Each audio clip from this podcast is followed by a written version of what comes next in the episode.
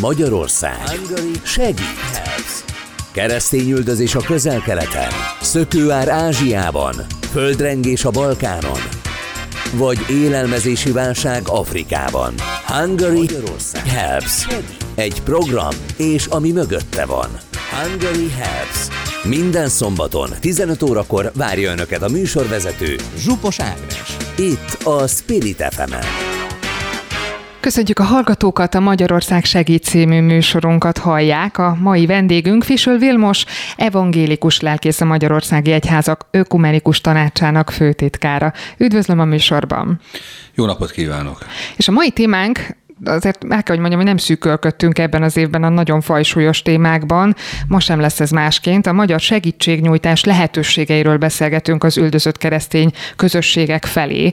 De még mielőtt már is nagy kérdéseket tennék fel a témával kapcsolatban, kíváncsi vagyok, és szerintem a hallgatóink is, akik esetleg még önnel nem találkoztak itt az éterben. Hogyan kapcsolódik ön a Hungary Helpshez?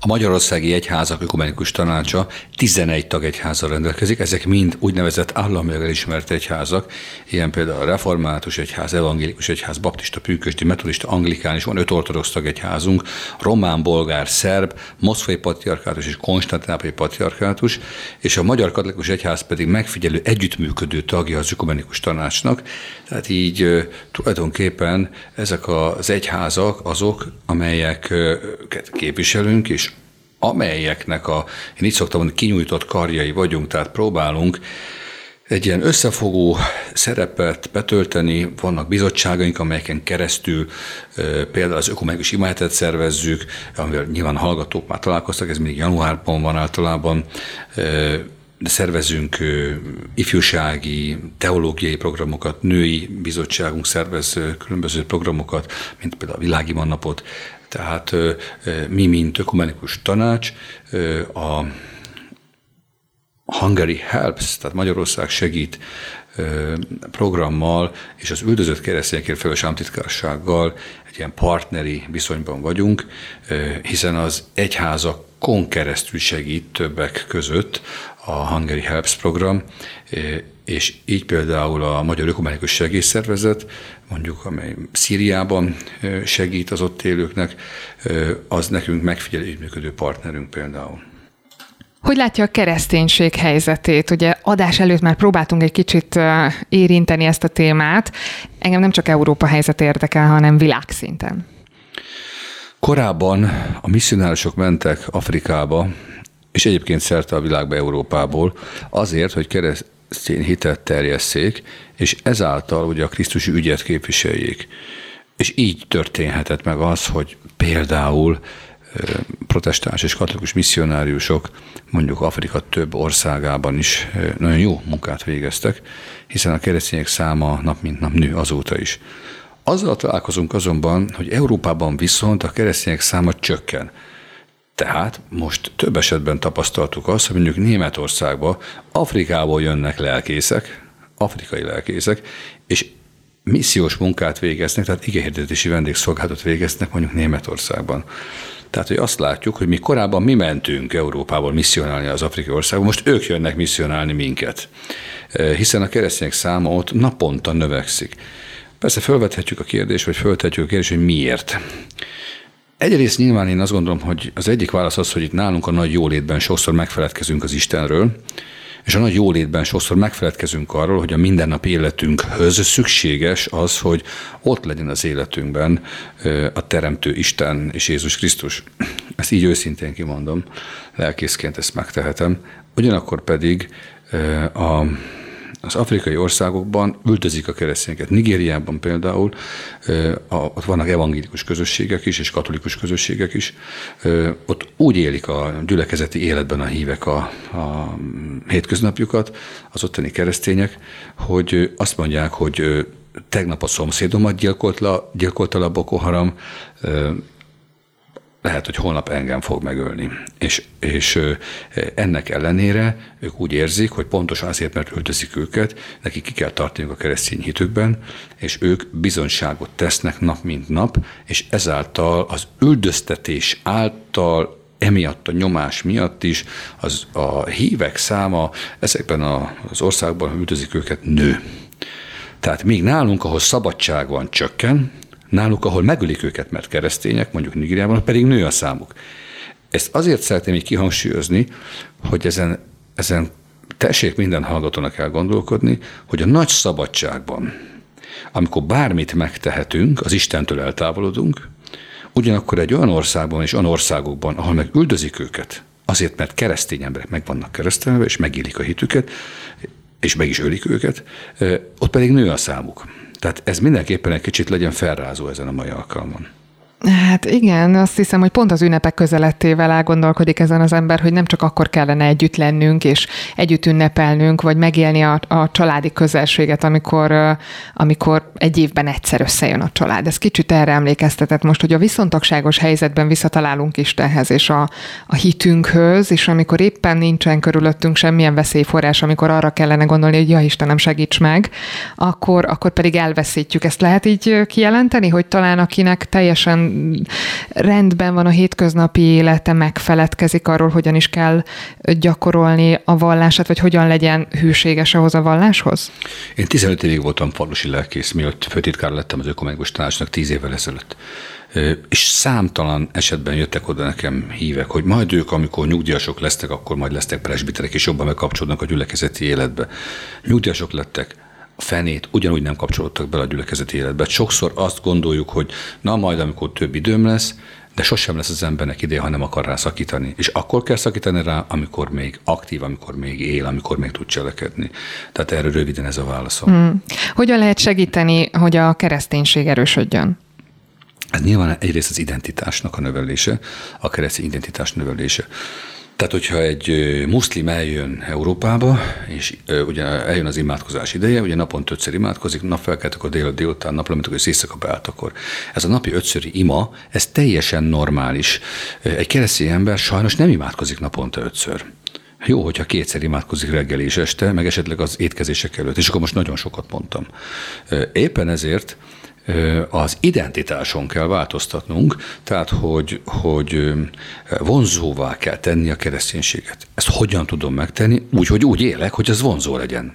Egy fiatal, ha én képmutató életet élek, akkor nem fogja követni azt. Azt mondja, hát ez, ez milyen keresztény? Hát plegykál, üvöltözik, káromkodik, hát milyen keresztény ez?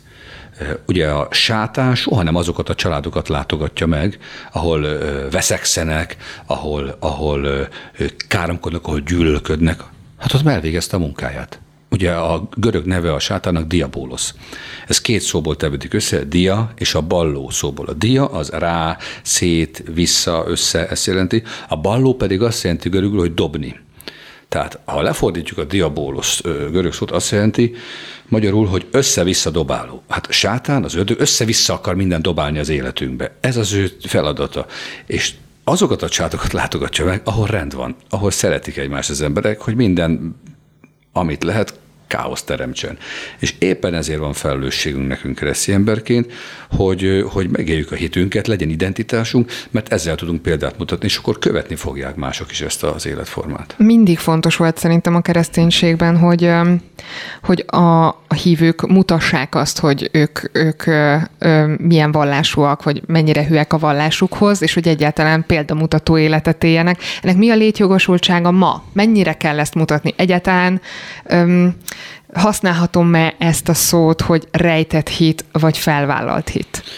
Azért fontos ez a kérdés, amit kérdez műsorvezető asszony, mert a, a fő kérdés az, hogy a hit az magánügy, vagy pedig közügy. Tehát ezt nekem meg kell -e élnem, meg kell -e mutatnom -e másoknak, hogy én hívő ember vagyok, vagy pedig ezt el kell rejtenem. Ez nagyon-nagyon fontos kérdés. És én azt vallom, ez az én személyes hitem és meggyőződésem, hogy a hit az nem magánügy. Szó sincs róla, hiszen én ezt megélem, azáltal, hogy megélem, hogy én keresztény ember vagyok, vagyis imádkozom naponta, akár étkezésről, ez nyilván ez látszódik, ezt miért kéne rejtegetnem? Azáltal, hogy látszódik rajtam, hogy én keresztény ember vagyok, attól kezdve már hatást gyakorolok másokra, hiszen látszódnia kell az életemben, a munkámon, a beszédemen, a gondolkodásomon, az erkölcsiségemen, mindenen látszódnia kell, hogy én keresztény ember vagyok. Attól kezdve, hogy én ezt bemutatom és megmutatom és megélem, attól kezdve már közügyé válik, mert mások is látják. Hát nem tudom letagadni. Ha viszont nem látszódik rajtam, hogy keresztény ember vagyok, akkor nem vagyok az. Tehát ez nem lehet, hogy eltitkolom, hogy én keresztény ember vagyok, és én ezt nem élem meg. Ezt nyugodtan meg lehet. A keresztény ember az egy nem kereszténytől, bocsánat, mindig több. Azért, mert van egy plusz töltete neki, a keresztény töltet. És az mindig több, mert a, a, a, a, a nem kereszténynek nincs ilyen töltete, nincs ilyen plusza. Ettől más egy hívő és egy nem hívő ember. Igen, az üldözött keresztényekről azért rengeteget beszélünk ebben a műsorban, és ilyenkor felvetődik ez a belső konfliktus, gondolom azok számára, akik ezt nem vállalhatják. Mennyire tudja megélni valaki a saját vallását, a hitét a kereszténységbe, ha esetleg ő egy üldözött keresztény? Ma naponta 12 ember hal meg a világban azért, mert keresztény. Nem azért, mert covidos, nem azért, mert beteg, nem azért, mert rákos, azért, mert keresztény. Szerte 12 ember hal meg naponta, mert keresztény. És éppen ezért nagyon fontos, hogy, hogy nekünk meg kell tudni élni a hitünket. Azt nekünk erről tanúskodni kell, nekünk erről bizonyságot kell tenni, és éppen ezért legyen ez akárhol Európában, mindig is úgy kell hozzáállnunk ehhez, hogy ezt nekünk nem szabad eltitkolnunk, hanem ezt nekünk őszintén meg kell mutatni, és meg kell élni. Igen, még egy picit térjünk vissza Afrikára, ott azért szerintem ez egy érdekes kérdés, hogy nagyon szeretik teátrálisan megünnepelni a saját ünnepeiket, ők egy kifejező nép. És Afrikában ő a keresztények száma üldözött keresztényekről beszélhetünk nagy csoportokban ott is, ugye? Hogy hát Afrikában, ugye akár Nigériában, vagy Afrika déli részein, hát ott, ott kőkemény üldözik a keresztényeket, és mégis növekszik a számuk. Azért, mert bennük van az a spiritus, bennük van az a, az a plusz erő, energia, hogy már pedig azért is ő a Krisztus hitét megvallja és megéli. És hogy tudják mégiscsak rejtve, de kifejezve megélni a kereszténységüket? Úgy, hogy nem rejtik el. Uh-huh. Ezért ölik meg őket. Ők nem rejtik el ők megélik. Tehát akkor Itt, ott valószínűleg ott a legtöbb a mártír halál. Így van, pontosan így van. És mi pedig itt Európában nagy szabadságban elrejtjük, mi van, ha észreveszi a pincér, hogy én fogok imádkozni az étterembe. Bocsánat, mi köze hozzá? Mit érdekel engem? Nyugodt, én ugye protestáns lelkész vagyok, evangélius lelkészként, én keresztet is vetek a, egy, egy étterembe, hogyha étkezek, azért, hogy látszódjon rajtam, demonstrálom, hogy én keresztény ember Én direkt keresztet vetek, hogy lá, mindenki lássa. Azért, mert ez az én identitásom, és ezt nem szégyellem. Mennyire változtatható meg mondjuk a más vallású emberek hozzáállása? Nyilván nem tömegesen gondolok itt erre, de működő út lehet az edukáció? Hát az oktatás az a legfontosabb, tehát az alaphitértékeket, az alaptanításokat átadni, ezt, ezt bele, most így mondom, súlykolni az emberekbe már kicsikortól, hogy, hogy mik a kereszténység alaptanításai, hogyan kell élni, mi az a tisztelt, amit meg kell adni a másik embernek, hogy Jézus tanítása is mondja, tehát a Szentíráson keresztül egy csomó mindent megtanul az ember értékelni, átgondol egy csomó mindent. Tehát azt gondolom, hogy, hogy a Szentírás egy olyan zsinon mérték a számunkra, amihez a mi életünket tudjuk mérni, tudjuk igazítani. És hogyha a Szentíráshoz igazítjuk a mi életünket keresztény emberként, akkor bizony az az élet az olyan élet lesz, ami egy minőségi élet lesz, és a Szentírás alapján eh, megélt élet lesz. Ennek része többek között például a tíz parancsolat egyébként, amihez tartjuk a mi életünket, ami egy zsinórmérték szintén hogyha más vallásúak küldözik a keresztényeket ugye ezekben a térségekben, itt elsősorban arra gondolok, hogy vajon járható út-e az, hogy, hogy őket edukáljuk, és ezáltal feloldjuk ezeket a konfliktusokat, vagy inkább arra ösztönözzük ezeket a keresztényeket, hogy semmiképpen ne bujkáljanak, hiszen azért az alaptézis az, hogy helyben kell valahogy megoldani ezt a problémát. Mind a kettő fontos. A keresztényeknek is a nyitottsága nyilvánvalóan, és a, a szélsőséges vallási elemekkel szemben csak úgy lehet fellépni, hogy oktatást, tehát az oktatásnak ennek nagyon nagy felelőssége, feladata van. Ezért nem mindegy, hogy Európában például mondjuk amikor muszlim közösségek vannak, milyenek az imámok. Ugye ez egy nagyon nagy komoly kérdés, hogy milyen imámok vannak mondjuk Németországban. Egy komoly háttérmunkát végeztek azért, hogy esetleg legyen egy olyan imámképzés, ami ami megfelel a Korán tanításának azért, hogy ne szélsőségeseket szélsőségesen kineveljék az imámok adott esetben a híveket. Tehát a, ez, eznek van egy nemzetbiztonsági kockázata is ilyen szempontból. És, és ezért fontos az, hogy, hogy ha, ha tanítjuk a, a, például a muszlimokat arra, hogy a keresztények nem ellenségek, hanem egyébként benne van a Koránban, hogy ők a kitab al tehát a könyv tartoznak, amihez tartoznak a zsidók, muszlimok és a keresztények, és egymás ellen nem léphetnek föl. Tehát egy muszlim egy keresztényt nem ölhet meg, pogányt igen, de keresztényt nem. Éppen ezért a kereszténység, az zsidóság és a muszlimok, ezek együtt a könyv népeihez tartoznak, tehát ők egy egységet képeznek. Az iszlám tanítás szerint ez így, ez így van.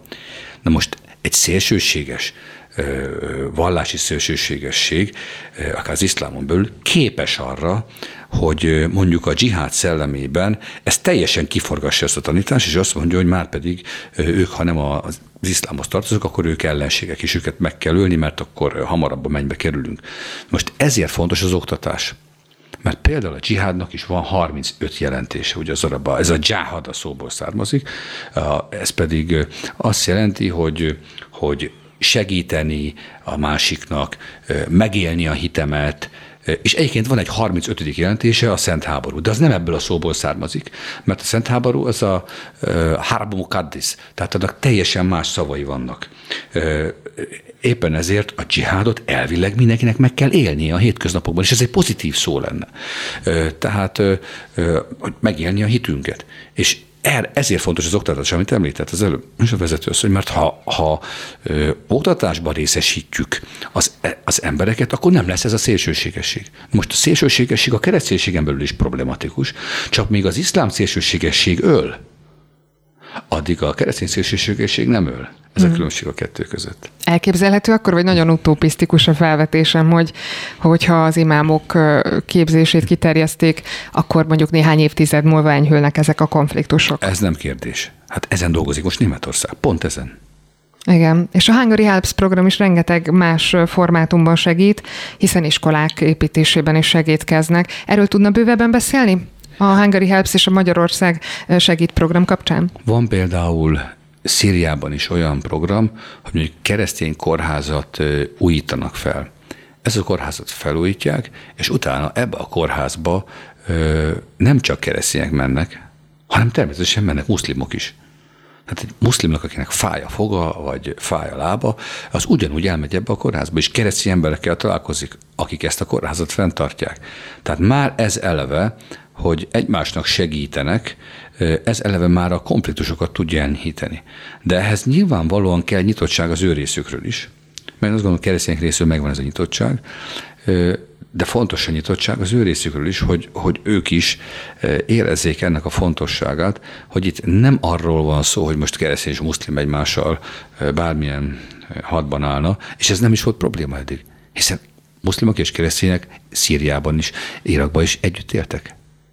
Igen, és sokszor még a valláson belül is olyan konfliktusok vannak, ami azért elgondolkodtatja az embert, hogy, hogy valaha tudunk-e békében élni egymás mellett. Én azt gondolom, hogy a kereszténységnek nem alapelve, sőt, soha nem is volt az, hogy esetleg valaki más fajta vallást gyakoroljon, attól függetlenül, hogy megvolt az a edukáció a közösség részéről, hogy átvegyék esetleg ezt a vallást azok, akik eddig nem ezt gyakorolták, de hogy, hogy ezért erőszakkal nem, abban megegyezhetünk. Nagyon érdekel viszont ehhez, ehhez kapcsolódóan, hogy érte el önt valaha inzultus amiatt, hogy, hogy ö, ö, mondjuk keresztet vetett egy étteremben, az identitás vállalása a legtöbb területen itt nálunk Magyarországon például nem probléma, úgyhogy emiatt is nagyon érdekel.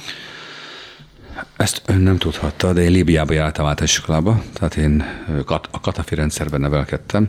1980-84-ig, 8 éves koromtól 12 éves koromig Tripoliban éltem, és én beszélek arabul is természetesen, tehát én ott nőttem. A kiejtésből és akcentusból egyébként, itt amiket, én nem értem ezeket a szavakat, abban már sejtettem valamit. Igen, igen.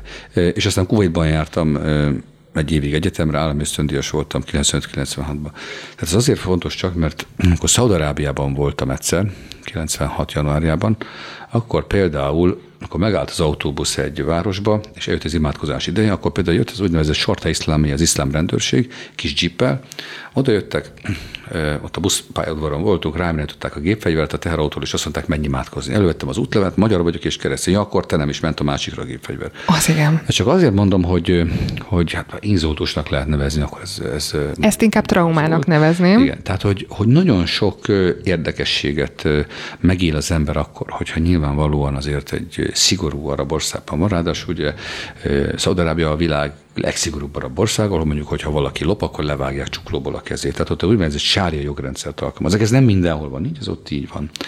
Ezt csak azért mondom el, hogy, hogy vannak természetesen olyan helyzetek, amikor nyilván az ember átgondolja kétszer is, hogy, hogy mennyire tér el annak az országnak a kultúrájától. És akkor itt jön az, hogy teljesen természetes és normális, hogy mondjuk én egy ö,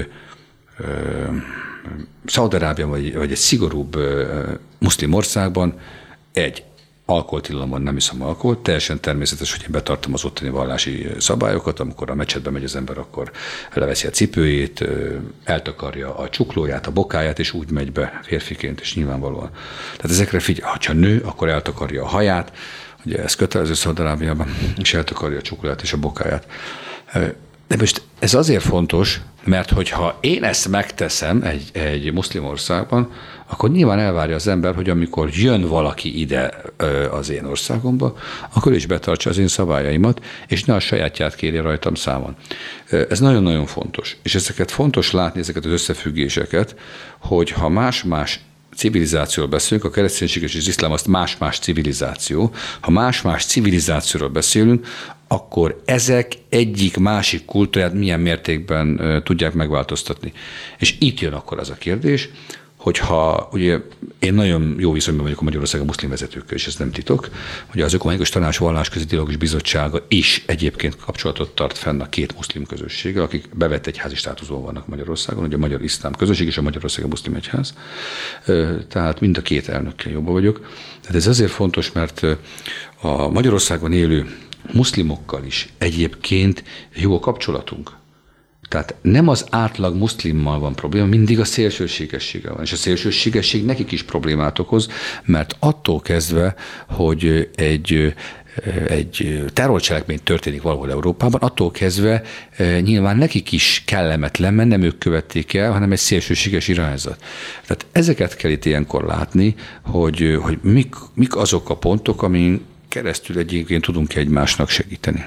Igen muszáj megkérdeznem ezek után, hogy akkor mi a tapasztalat? Ön betartja a szabályokat, amikor ö, ott jár, és betartják-e itt nálunk ők a szabályokat? Természetesen, de én mindig betartom azokat a szabályokat, hiszen én egy ilyen világban nőttem föl, nekem ezek normálisak.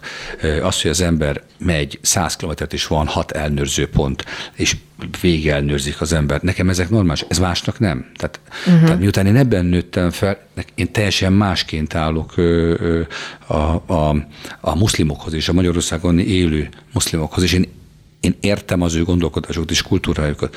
Ugyanakkor azt tapasztaltam, hogy sok esetben itt nem tartják be ők a mi szabályainkat. Abszolút próbálják, elmegy az ember egy fürdőbe, mondjuk egy egyszerű példát. És azt látom ma, ezt nem láttam még 2000, mondjuk 12-ben, de ma, ha elmegyek egy, egy fürdő, azt látom, hogy mondjuk van 15-20 muszlim nő, és teljesen beöltözve fürdenek az úszómedence. Ilyen nem volt 10 évvel ezelőtt még. De most 20-30 ilyen emberrel találkoztam, hogy teljesen beöltözve bemennek a... Tehát, hogy, hogy ők az ő kultúrájukat hozzák ide hozzá. Én, én nem ellenük beszélek, félre, és ne essék. Én csak azt mondom, hogy ennyire változott tíz év alatt a, a világ, hogy elmegy az egyik fürdőbe az ember, egy közismert fürdőbe, és akkor ott egy gyógyfürdőbe 20-30 asszony teljes fekete öltözékbe megy fürdeni és úszni. Ez nekünk furcsa. Nekem nem, mert én ebben nőttem fel de sok embernek ez furcsa és sokkoló lehet adott esetben. De ha egy fürdőruhába elmenne valaki az országokba, akkor azért lecsuknák. Mm. Tehát ezért börtönbe kerül egy nő. Még itt műsorunk végén, mert már nem sok időnk marad, beszéljünk egy picit a prognózisokról is, mire számíthatunk, vagy mire számít ön, mire gondol mondjuk 5-10 év múlva, hova fog kifutni az üldözött keresztények helyzete? Csak rajtunk múlik, hogy az identitásunkat mennyire tudjuk megőrizni. Hogyha a lelkészek és a papok végzik a feladatukat, és keményen, szigorúan hirdetik az igét, és ezt, és ezt a hívek irányába úgy tudják úgy tudják szeretettel felajánlani, hogy ők ezt befogadják és ezt megéljék, de ehhez a lelkészetnek keményen kell dolgozniuk, és a papoknak, akkor nem, hogy meg lehet állítani a csökkenését a kereszténynek, hanem meg is lehet fordítani. Tehát ez rajtunk lelkészeken papokon múlik, hogy, hogy milyen módon tudjuk a Krisztusi üzenetet szeretette, de megfelelő határozott szigorral átadni. Ez ha, hangsúlyozom a szigor és a határozottságot, mert, mert ide kell egy határozottsága a lelkésznek, és ezt nagyon komolyan, nagyon őszintén át kell tudni adni a másik embernek. Különben nem, nem fog működni. Köszönöm szépen, hogy itt volt velünk, és megtisztelt az idejével. Köszönöm a lehetőséget.